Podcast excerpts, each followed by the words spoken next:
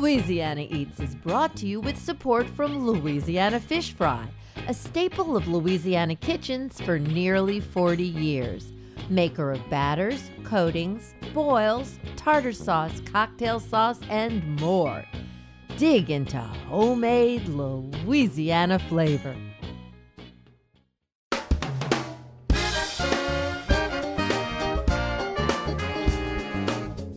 From our studios in the Southern Food and Beverage Museum in New Orleans, this is Louisiana Eats. I'm Poppy Tooker. Racism in many forms has played an important and unfortunate role in Louisiana history. But from the time of the early civil rights movement through today, there have been strong, brave leaders who have stepped up to right the wrongs of the past. On this week's show, we'll introduce you to pioneers past and present who have made a difference. We begin with the newest crusader, Toure Folkes of Turning Tables. Toure is working tirelessly to bring diversity to the hospitality industry by training black bartenders to succeed and move up through management, something that's shockingly missing in the industry. Then, We'll hear from food writer Todd Price about the dearth of black chefs in New Orleans today, something that's changed radically since Creole Feast. Rudy Lombard's seminal 70s book pulled the curtain back on who was really responsible for classic Creole cuisine as we know it today. Finally, we sit down with Vance Vaucresson, whose father Sonny fought racism and won in the 1960s at his Bourbon Street Vaucresson Creole Cafe. Today, Vance is preparing to open a new iteration of Vaucresson's right in New Orleans' 7th Ward, where it all started three generations ago. We're honoring the black hands that stirred the pot and who are stirring up some exciting cocktails today on this week's Louisiana Eats.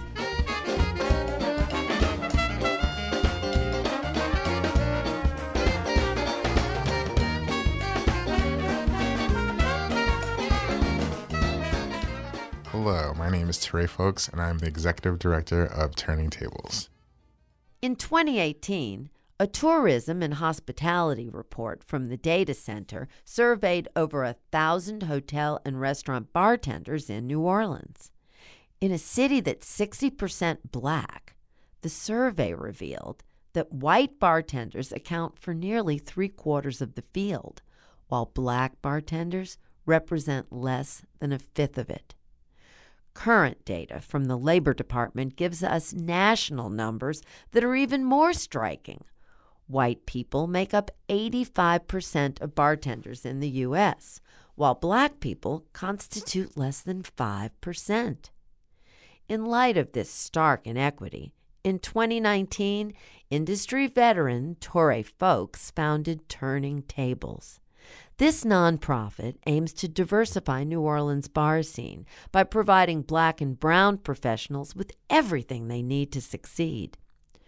Toure joined us in the studio to tell us about the program, which was developed largely by his own experience coming up in the service industry in New York. So I'm a 15 plus um, year hospitality professional. I was a server for a long time, mostly because um, I watched uh, my white counterparts be given opportunities um, and growth through um, management positions being offered management positions, or we're about to open up this new restaurant. Why why doesn't this person come with me? And um, you know, generally speaking, I was always um, left in the same position. Um, in this in the first restaurant, at least, where even though I was the top server and you know created a, like a large regular base, I was not seen for what I brought to the table. And I think inadvertently, my body was like, you know, F this, like, why don't I move on to something else? The normal way into um, the bar industry is what? The normal way? Um, there's one of two ways, you know. It's either um, that you know someone, you know, or you work in a restaurant and someone gives you an opportunity. So um, that's how I became a bartender. Was that I moved on to another space where Um, I was supported in management. I was allowed to work every position. I was encouraged to be myself and to find growth in uh, the restaurant space. You know, part of a restaurant group that owned six restaurants and constantly asked if I wanted to move up in the social ladder within their structure. Like, you know, if I wanted to be a manager, what I wanted to do, what were my goals, what I like, you know, did I have ambitions outside of the restaurant industry? Toure, other than, you know, your your basic racism, where do you believe the causation of this glass ceiling could be? Where what's where is this glass ceiling coming from? Is it just racism or are there other elements at play? So I think a lot of people don't realize um, the impact of white supremacy culture, how it kind of goes through all of the things that they do. So you may not be intentionally racist, um, but may have racist practices in terms of how you hire without even thinking about it. Um, there's a lot of great business owners that I've been in equity um, trainings with who, when they were thinking about opening up their space, um, logically you're going to think of your friends. And if you're a white person or a white male, you're going to hire white males. You're going to hire people that you um, are surrounded by. Um, your thought process does not automatically go to like who can I give an opportunity to, unless it goes to who can I give an opportunity to. So, I think more people are thinking in terms of um, their very singular universe when they hire and when they um, create opportunities for people, as opposed to um, going back to what we've been talking about this whole time, which is like, um, do you have the time to train someone and invest in someone? How how are people given the tools to succeed within certain systems, um, and who is willing to to like check and balance those things? Um, I think that's part of the the problem with the glass ceiling. Toure, I love New Orleans. You know, anybody who knows me knows this is my spot. But if you were already running into the racial issues that presented themselves in New York City, did you find things better or worse here? Hmm. I would say that things were definitely a little bit worse here. Um, you think you think it's a you know it's a mostly black and brown city um, in terms of management opportunities, in terms of opportunities of who gets behind the bar. Um, I think that uh, maybe it's like five percent black owned business owners of like restaurants in the city, and then um, you look at who's behind the bar. Um, you know, obviously, it being a mostly black owned city, you're going to see black bartenders, but who do you see when you go into certain establishments? I couldn't imagine that you were going to think things were better once you got here because I'm from here and I know how it is. but maybe you just saw an opportunity for change? Without a doubt. I mean, um, New Orleans has a way of letting you know if it wants you to be here, I would say. Um, there was definitely some challenges along the way. Um, but what I saw through um, volunteering and the, the community here, the community here is like no other. Um, I will I will say that. And so, um, embracing my community, becoming a part of the community, gave me a little bit more intentionality and um, drive to want to do what I started to do, which was. Um, I started like building partnerships and doing like um, a little bit of research into, you know, how could I change um, what I saw within the hospitality systems here. Um, and it was informed a lot by my own experience. Even though, you know, New York and New Orleans, what we're talking about, this is a problem nationally.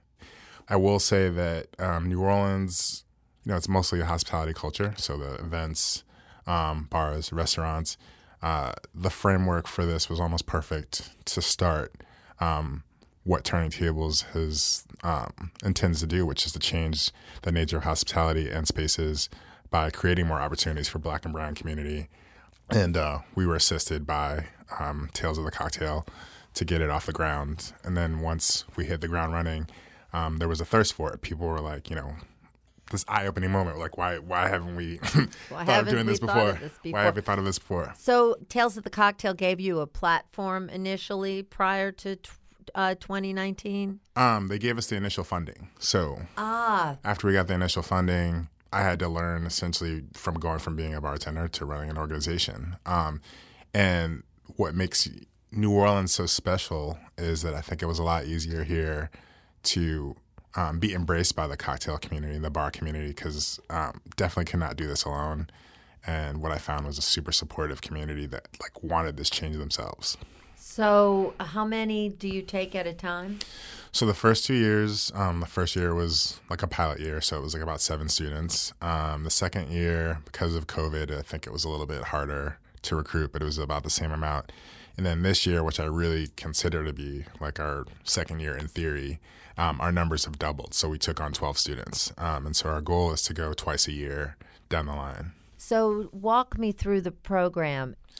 So it's 12 weeks. Um, so the, the, the length of the program is with the intention of that they're going into the industry together. So, um, you know, they have the system of support and it starts from the beginning. Initially, we try to give them a base in um, cocktail history, but also um, entering the industry in like a, a way that um, is um, they have industry lifestyle maintenance. So um, maintaining their own mental health and having healthy practices going into the industry as well is as important as any kind of cocktail they're going to make. And what does it cost them? It's absolutely free. That's always a magic word. What's the future of turning tables? What are you hoping is going to happen next? I think in the future, I've mentioned scale. So, like, obviously, you know, um, hospitality is something that I love. It's given me a lot of different opportunities. And so if we can um, bring those opportunities to people that are underrepresented and um, have never been given those resources, um, obviously, not just here, I would love to like bring our model into other places. What I'm seeing is, you know, um, more and more chefs are reaching out to us, more and more people are reaching out to us um, I think our impact is being realized. You know, Chris Hannah, who is local legend in the cocktail world here, um, came to graduation. He was the mentor of one of the students in our program. Um, and I would have never in a million years thought that when I started this program that I would be able to get a Chris Hannah or um, Neal Bodenheimer. Yeah, um, yeah, or like get someone into one of those. You know, I remember approaching Neal for Cure um, early doors and now to have someone working in one of his spaces you know all of those things make lead me to believe that like the sky's the limit in terms of our impact well Toure, i'm so grateful that you are putting this new pair of spectacles on everybody's nose and making them look a little closer because that looks long overdue. So thank you so much for your amazing work and please keep us posted on your progress and what comes next. Oh, for sure, 100%. Thank you again for having me.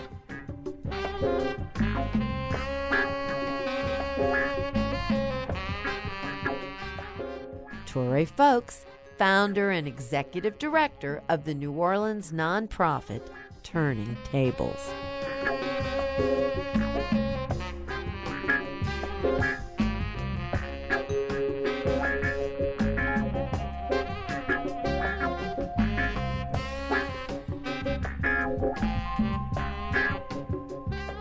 Coming up next, we'll hear from food writer Todd Price as he examines the dearth of black chefs in New Orleans restaurants today.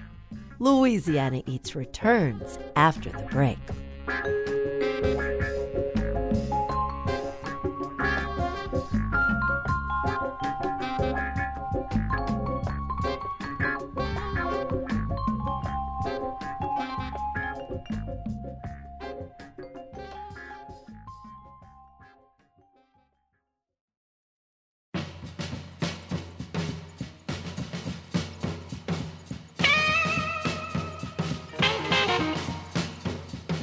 I'm Poppy Tooker, and you're listening to Louisiana Eats, edible content for Louisiana food lovers.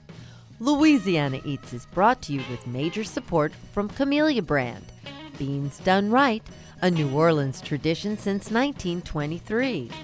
Now inviting you to become a member of the Camellia Brand crew with their new box subscription program. Shipped quarterly to your door with up to 10 surprise ingredients inside, it's like having a Mardi Gras parade through your kitchen all year long. To learn how to join the Camellia Brand crew, visit CamelliaBrand.com. Support also comes from Rouse's Markets, synonymous with seafood straight from Louisiana's waterways. Rouse's Markets tastes like home. And from Crystal Hot Sauce, made with three simple ingredients aged red cayenne peppers, distilled white vinegar, and salt. Nothing artificial. Crystal Hot Sauce, how New Orleans does flavor.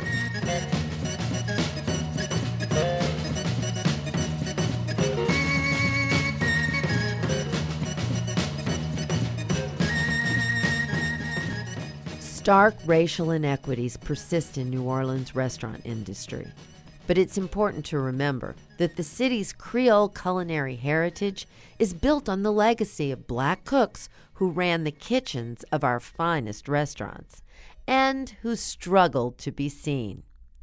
In the introduction to his 1978 cookbook, Creole Feast, civil rights leader Rudy Lombard described these men and women as working, I quote, in almost complete anonymity and frequently in a hostile environment. Published at a time when the cultural and economic status of chefs of all stripes was rising in America, Lombard's book helped establish the fundamental role black chefs played in forging Creole cuisine. But an era was passing, and quickly. Soon, the number of executive black chefs in New Orleans was falling. In 1986, less than a decade after Creole Feast came out, the Associated Press wrote an article lamenting how few black chefs remained in the Big Easy. Last year, food writer Todd Price reported on this topic and wrote a piece exploring why black chefs in New Orleans are hard to find today. You may know Todd's byline from his decade long stint with the New Orleans Times Picayune, or his current beat covering the Deep South for USA Today Network's The American South, where I first came across his article. Well, you know, I think any of us who follow food in New Orleans recognize how few Black executive chefs there are in this city. Um, and it, where the story kind of came from, you know, I've written about food for a long time. I mean, I started back in 2004 at Gambit. And again and again, when I talk to white chefs and I interview them, it's so frequent that their history begins. My parents helped me with the first restaurant. Uh, they mortgaged their house and took out a second loan and helped me buy the restaurant. And it just struck me over the years that when we talk about some of the very concrete ways Black people have been discriminated against in this country, a lot of it is their inability to create generational wealth because they were redlined from buying houses. And you know, and so it started with that and thinking, you know, we we talk a lot about how there aren't that many black chefs. And then I thought about the 90s when we started seeing chef owners and chefs became entrepreneurs. And it occurred to me these two things are completely related. That chefs were able to raise enough money to open restaurants, but fewer black chefs were. Uh, and I guess the next thing I hit upon was this fabulous book, Creole Feast, which was written by Rudy Lombard, who was a civil rights activist, uh, and Nathaniel Burton, who was a very well known black chef at the time. But the fact that they could write a book in 1978 highlighting 15 black chefs, and today I don't think you could do that. I think, as I said in the story, if they all got together, it wouldn't even be a large party at a restaurant. Well, it's very bizarre to me somehow that that 1977 action by the U.S. Department of Labor almost correlates then the next year. Here comes Rudy with his book. And that action was before the Labor Department classified chefs as domestic workers. And then afterwards, they were classified as management and professionals. And you know, I, I don't obviously they weren't directly related, but I think part of what you know Rudy Lombard sensed was that chefs were becoming more prominent. I think 1978 was just that period when chefs started to be taken seriously, when before the restaurant owners were the ones that people knew.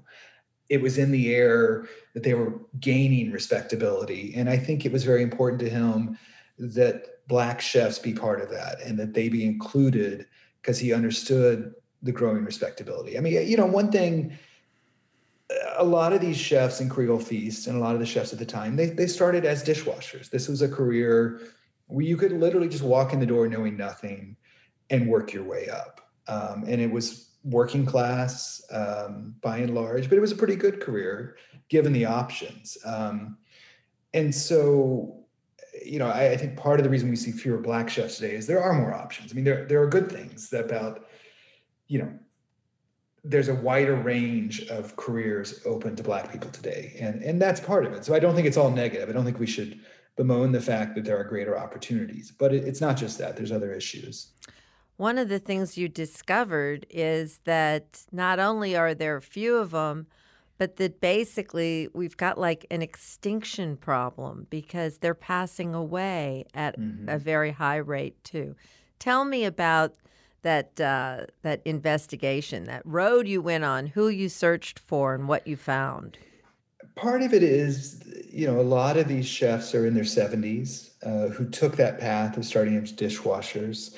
Uh, they've retired, some have passed away.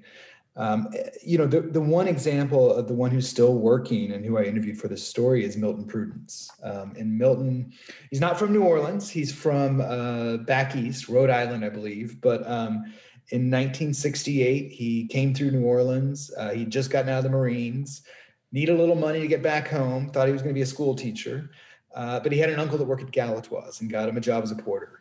Um, and he stayed at Galatoire's for a very long time. And he was, in fact, the first person Galatoire's publicly named as its chef and made an announcement that he's our chef. Um, and then, you know, as we know, he went on to Tommy's, uh, and today he's at Annunciation. You know, Milton really took me back to the days when, as you know, as he said, everything was done by hand, everything was passed down verbally.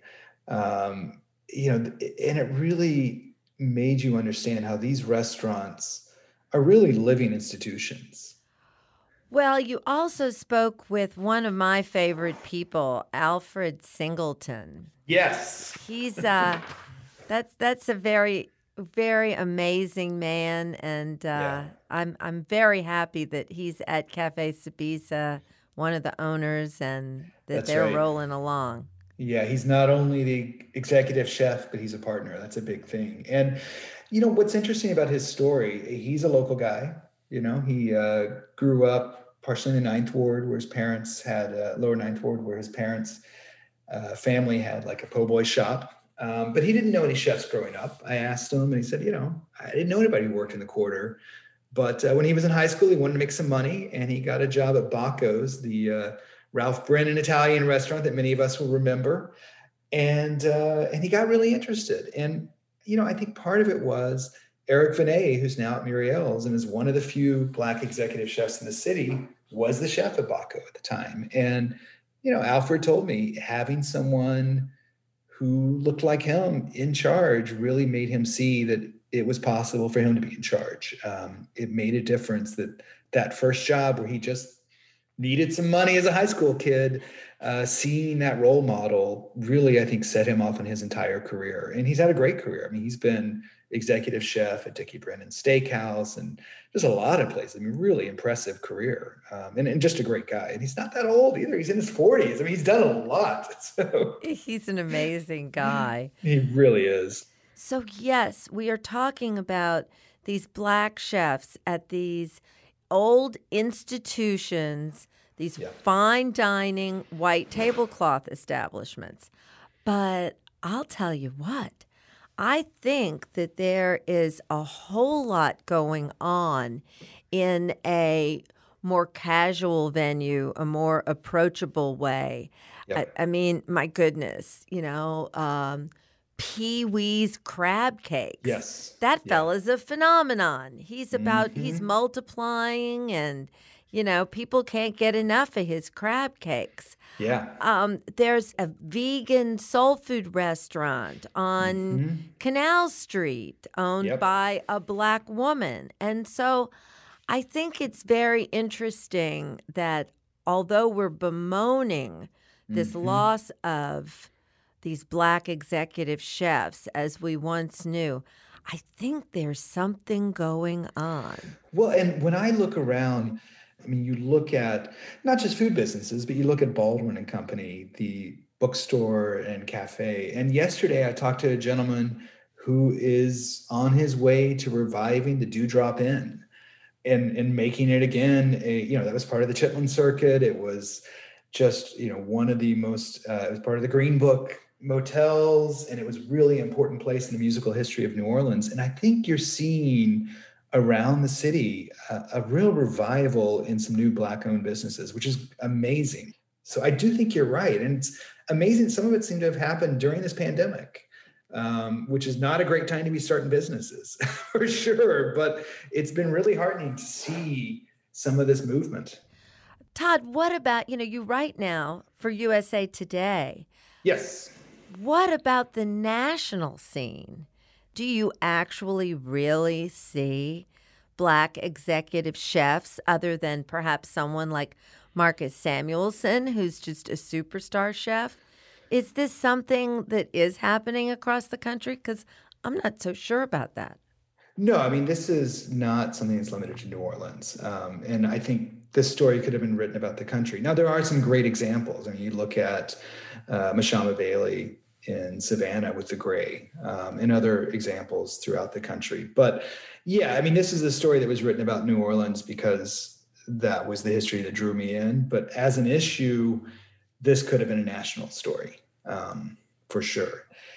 And and it's you know it's a question of opportunities. Um, you know, as, as, I said, I mean, as, as more chefs own restaurants, you have to have the money to own restaurants, um, and that's an issue given the lack of generational wealth. Um, and, and, that's nationwide. That's not just New Orleans. But, you know, New Orleans, we have this incredible, precious cuisine that was created here and that was created by Black chefs. Um, so in some ways, you know, it's it's so important that their hands and their voices and their taste buds and their memories remain part of the way we eat in the city and remain celebrated and prominent.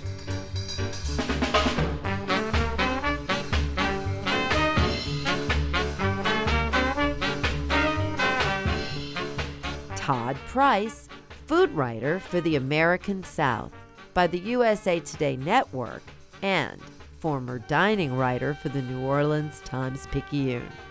You can find a link to his article on our website at poppytooker.com.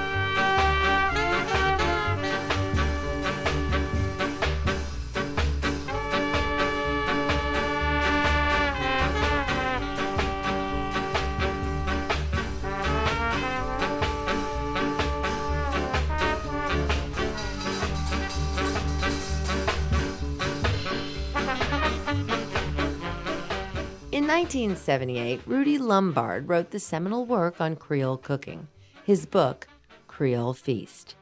Between the pages of Creole Feast, the world finally met the black men and women who shaped New Orleans' renowned Creole food.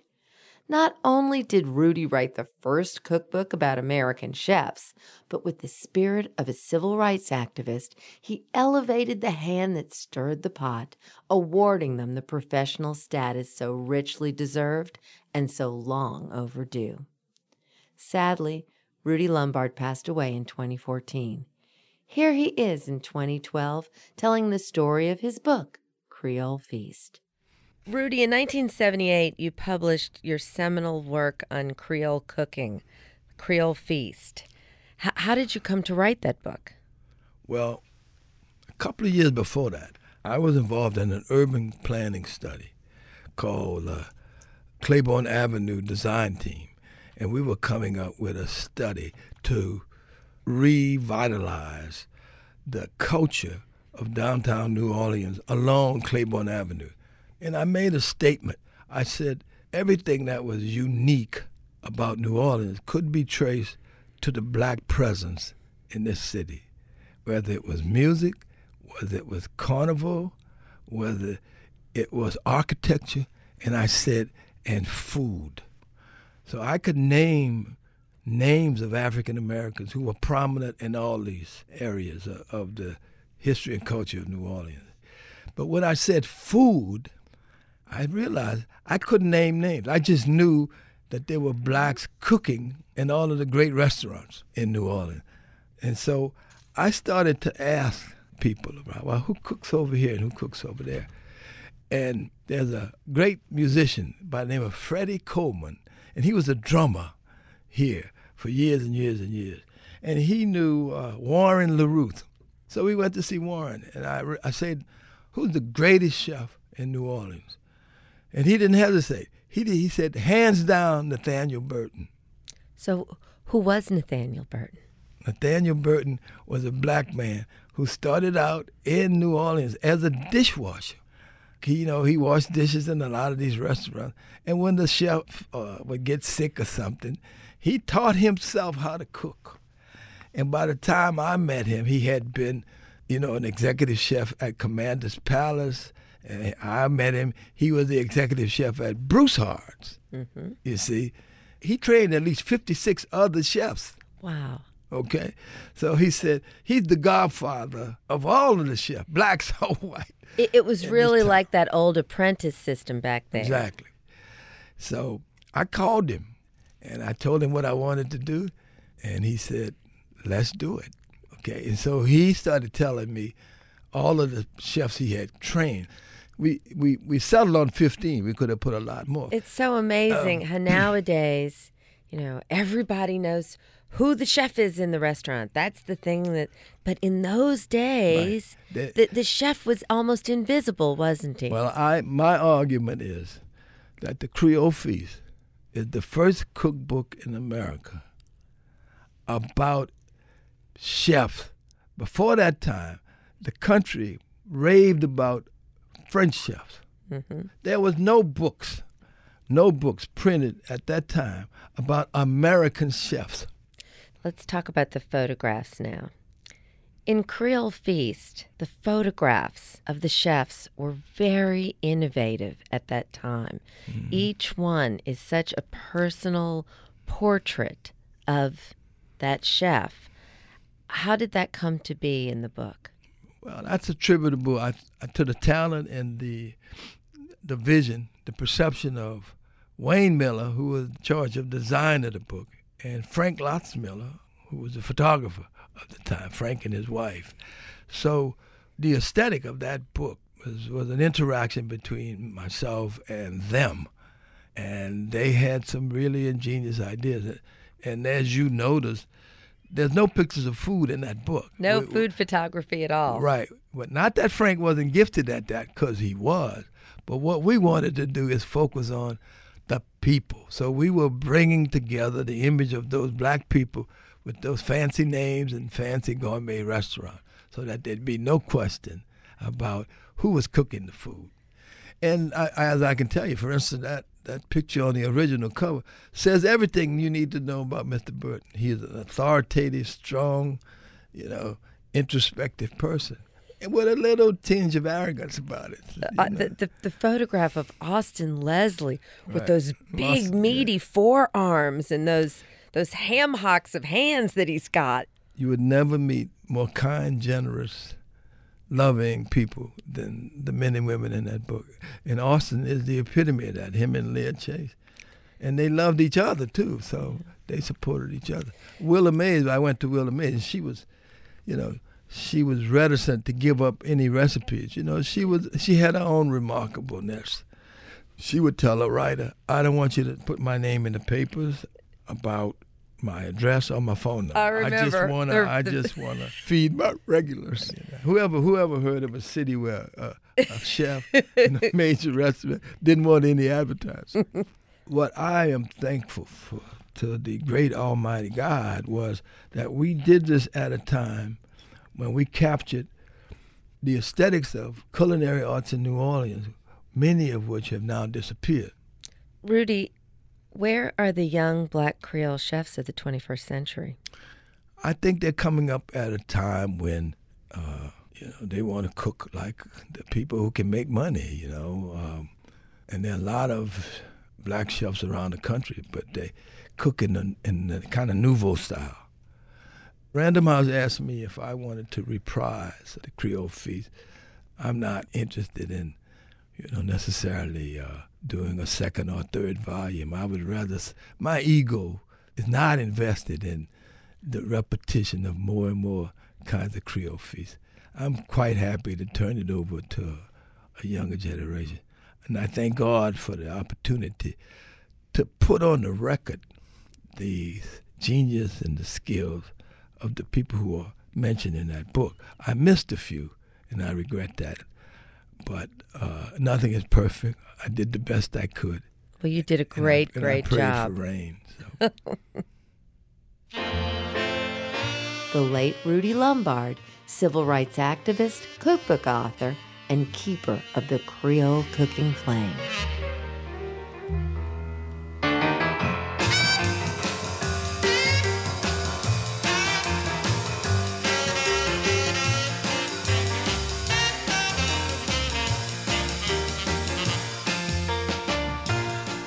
Was Tom Bullock, and what was he stirring up in the early part of the 20th century? Stay tuned, and we'll answer that question when we come right back.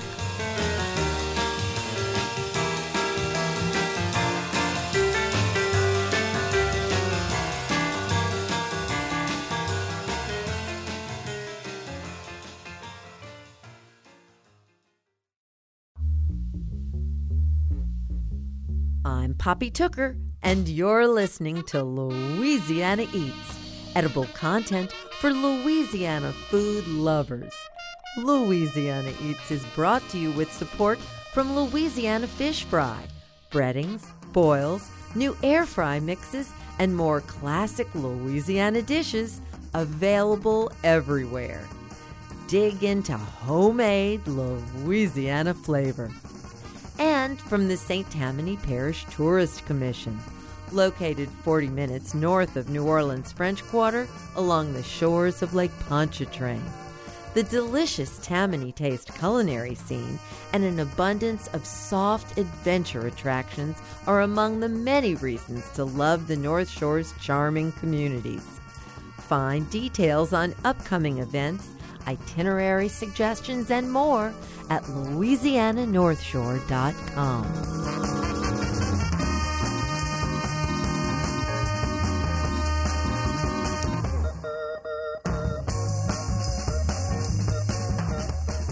Here's this week's culinary quiz question, brought to you with support from Popeye's Louisiana Kitchen. Who was Tom Bullock? And what was he stirring up in the early part of the 20th century? Just like Rudy Lombard illustrated in Creole Feast with Cooks, black bartenders were very prevalent in pre Prohibition times, particularly in the South. Born in Louisville in the early 1870s, he was the son of an ex Union soldier and a slave. He initially worked as a bellboy, but went on to become bartender at Louisville's Pendennis Club. After spending time working for the railroad, he settled in St. Louis, where his bartending skills became renowned at the exclusive country club there. Bullock served patrons like George Herbert Walker, the grandfather and great grandfather of the 41st and 43rd U.S. presidents, and stirred up a classic mint julep for Teddy Roosevelt. In 1917, just three years before the start of Prohibition, Bullock became the first black man to pen a cocktail book, The Ideal Bartender, where he chronicled 150 drinks recipes, many of which are unknown today. Luckily, almost a hundred years later, in 2015, Cocktail Kingdom republished Bullock's manual, bringing his story and his amazing cocktails to life for today's aspiring bartenders. I'm Poppy Tooker, and you're listening to Louisiana Eats.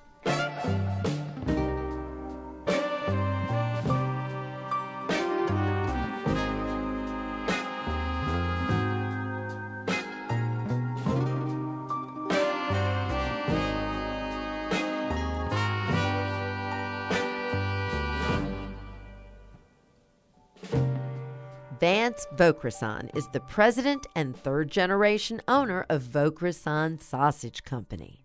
The business has its roots in New Orleans as early as 1899, when Vance's grandfather worked as a butcher in the 7th Ward. Vance's father opened the first black owned Creole restaurant in the French Quarter and served Vaucresson hot sausage poor boys at the very first New Orleans Jazz and Heritage Festival in 1970. Today, Vaucresson Sausage is the only original food vendor remaining at Jazz Fest, where they serve sausage poor boys to an ardent customer base from across the country. When we last caught up with Vance, we discussed the eagerly awaited return of Vaucressons to the 7th Ward and the many barriers his family's business has faced due to discrimination. You know, your father was such a trailblazer when it comes to civil rights. He didn't take no for an answer. My goodness, um, there's the wonderful story of Vaucresson's Creole Cafe uh, becoming the first African American business since Reconstruction on Bourbon Street. When was that? That was um, uh, like around 64, 65. Um, uh, let me let me make sure that your listeners understand. My father, even though he was a black man in New Orleans, with the history of the many shades of colors of people that exist here. My dad was on the very, very fair side. He had light blue eyes. He was very fair. And throughout his life, he was mistaken for a white man. He never went passe blanc, which is a term that meant he was passing for white and, and not acknowledging his true self as a man of color. But what he found was, and he was able to make inroads with various people throughout the city and do business. And then once it came to be that they realized that he was a black man, which a lot of people didn't believe just because of the way he looked, they saw the businessman that he was and the character that he had within, and they continued to do business. Uh, it wasn't until much later, once the word got out, when people really knew that it was, as it was told, a, a black man was going to have a, a partial ownership in a business on Bourbon Street. Then that's when a lot of the negativity came about. But it didn't last long. We we opened and we were open for probably about nine or ten years, and then after that, uh, my dad had this. He had already attempted to build a small meat processing plant uh, that was going to be state inspected in the early 70s, but unfortunately, uh, they did not allow him to do that once they found out that he was a person of color trying to do it as a black man, the state at the time and the Department of Agriculture or the meat industry, unfortunately, has not always been receptive. So, like a 10 year span went by. At the time when we got our plant in the early 80s, I remember my dad telling me he went to uh, different uh, meetings, uh, organizational meetings, and you know, a lot of these country boys saw my dad, and at first sight, they didn't know. You know, they just mm. thought he mm. was white. But uh, once they found out that you know this was a black plant, um, we definitely were told on many occasions that they were going to put us out of business. Um, we had uh, strong arm tactics placed against us. We had people that wouldn't do business with us. You know, we were fortunate enough just to keep. I watched my dad just keep fighting. He just never, you know, quit was not a part of his vocabulary. He just kept on, and the fact that we survived the way we did, and, and then we're able to flourish. You know, the only thing that took us out was Katrina, but I just kept that spirit my dad had and kept fighting. Later this spring, the Vaucresson Sausage Company will make its return to New Orleans' 7th Ward. But the site will include much more. Tipping his hat to his family's history in the city, the new Vaucresson Creole Cafe and Deli will include a market, deli, and restaurant, all in a one stop shop. What I'm about to do with this cafe and deli, I said, okay, I'm going to take two of our histories, which our restaurant on Bourbon Street and our sausage company and having a meat market in the seventh ward for generations.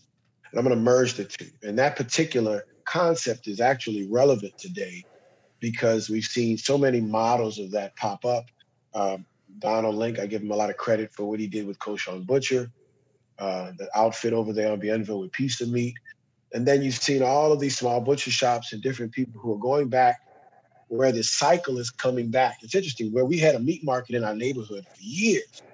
My grandfather, my dad, and uncles. And then it faded away once like Winn-Dixie and Schwegmann had these big meat markets. And it really killed a lot of those uh, individual markets.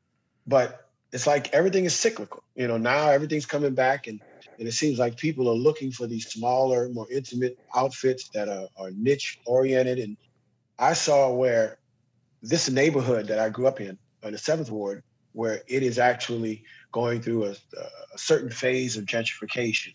And if you, as you know, the model gentrification is one that when it sets in, it can wipe out a, a people uh, and generations of their, their their being in that neighborhood. It can wipe out businesses that have flourished in the neighborhood for years for more homogenous uh, name brand chains.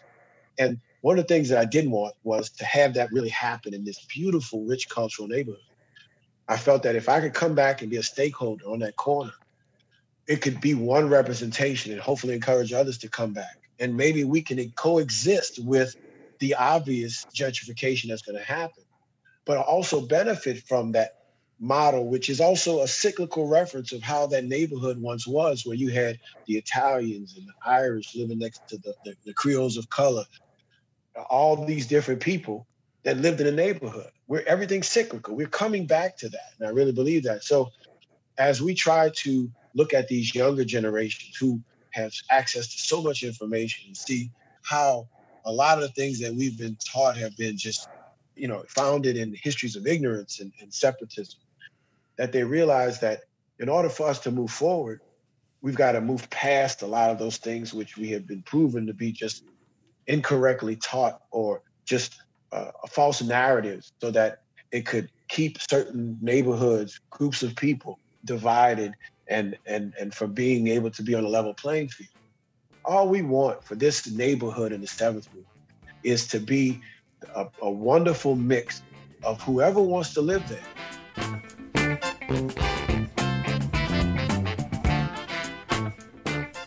Vaucresson of Vaucresson Sausage Company and the highly anticipated Vaucresson's Creole Cafe and Deli.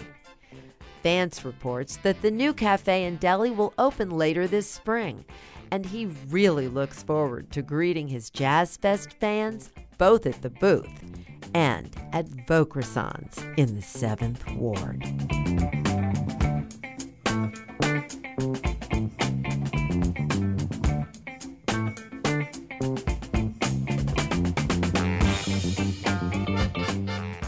That's it for this week's edition of Louisiana Eats, edible content for Louisiana food lovers. Catch up on previous editions of Louisiana Eats on poppytooker.com, where we have 10 years of Louisiana Eats editions available for pod and webcasting, along with recipes and cooking class videos, too. If you like our show, please rate it on your preferred podcast platform. Louisiana Eats is made possible with major support from Popeye's Louisiana Kitchen, Louisiana Fish Fry, Camellia Brand Beans, Crystal Hot Sauce, Rouse's Markets, the St. Tammany Parish Tourist Commission, and from D'Agostino Pasta.